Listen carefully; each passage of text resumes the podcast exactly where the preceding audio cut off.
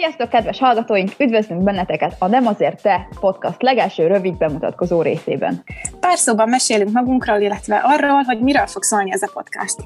Én Eszter vagyok, éppen Skóciában élek, mint utolsó éves alapszakos pszichológus tubi, és már nagyon izgatott vagyok az első podcastunk elkezdése miatt. Én pedig az egyszerűség kedvéért Eszti vagyok, Eszterrel az egyetemen lettünk jó barátok, most pedig már friss diplomásként keresem az utamat, ami persze tele van kisebb-nagyobb bukkanókkal és rendszeresen ütemezett egzisztenciális válságokkal. És hogy miről is fog szólni ez a podcast, amire mind kíváncsiak vagytok.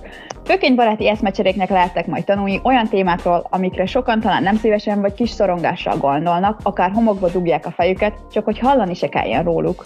Mi azonban hol a kocsmasztalnál, hol kávézás közben, néha vitázva, néha egyetértve, de újra és újra ezeknél a témáknál lyukadtunk ki, ezért azt gondoltuk, a beszélgetéseinket podcast formájában megnyitnánk előttetek is. Csak hogy pár konkrét témát is felsoroljunk, érintjük majd a lakhatási válság témáját, a nagy adományozások árnyoldalait, a generációs különbségek problematikáját, vagy akár a politikai apátia kérdését is. Habár ezek nem kifejezetten titulálhatóak limonádé témáknak, hiszünk benne, hogy lehet, sőt kell róluk objektíven, szakmai alapossággal, de jókedéllyel, kis szarkazmussal és sok kritikával beszélni. Gondolatébresztő és vitaindítónak szánt epizódjaink minden második hétfőn landolnak majd a kedvenc podcast platformjaidon, kezdve az igazi első résszel, amiben a koronavírusról terjedő összeesküvés elméleteket vesézzük ki. Reméljük minél többen velünk tartotok majd. Sziasztok! Sziasztok!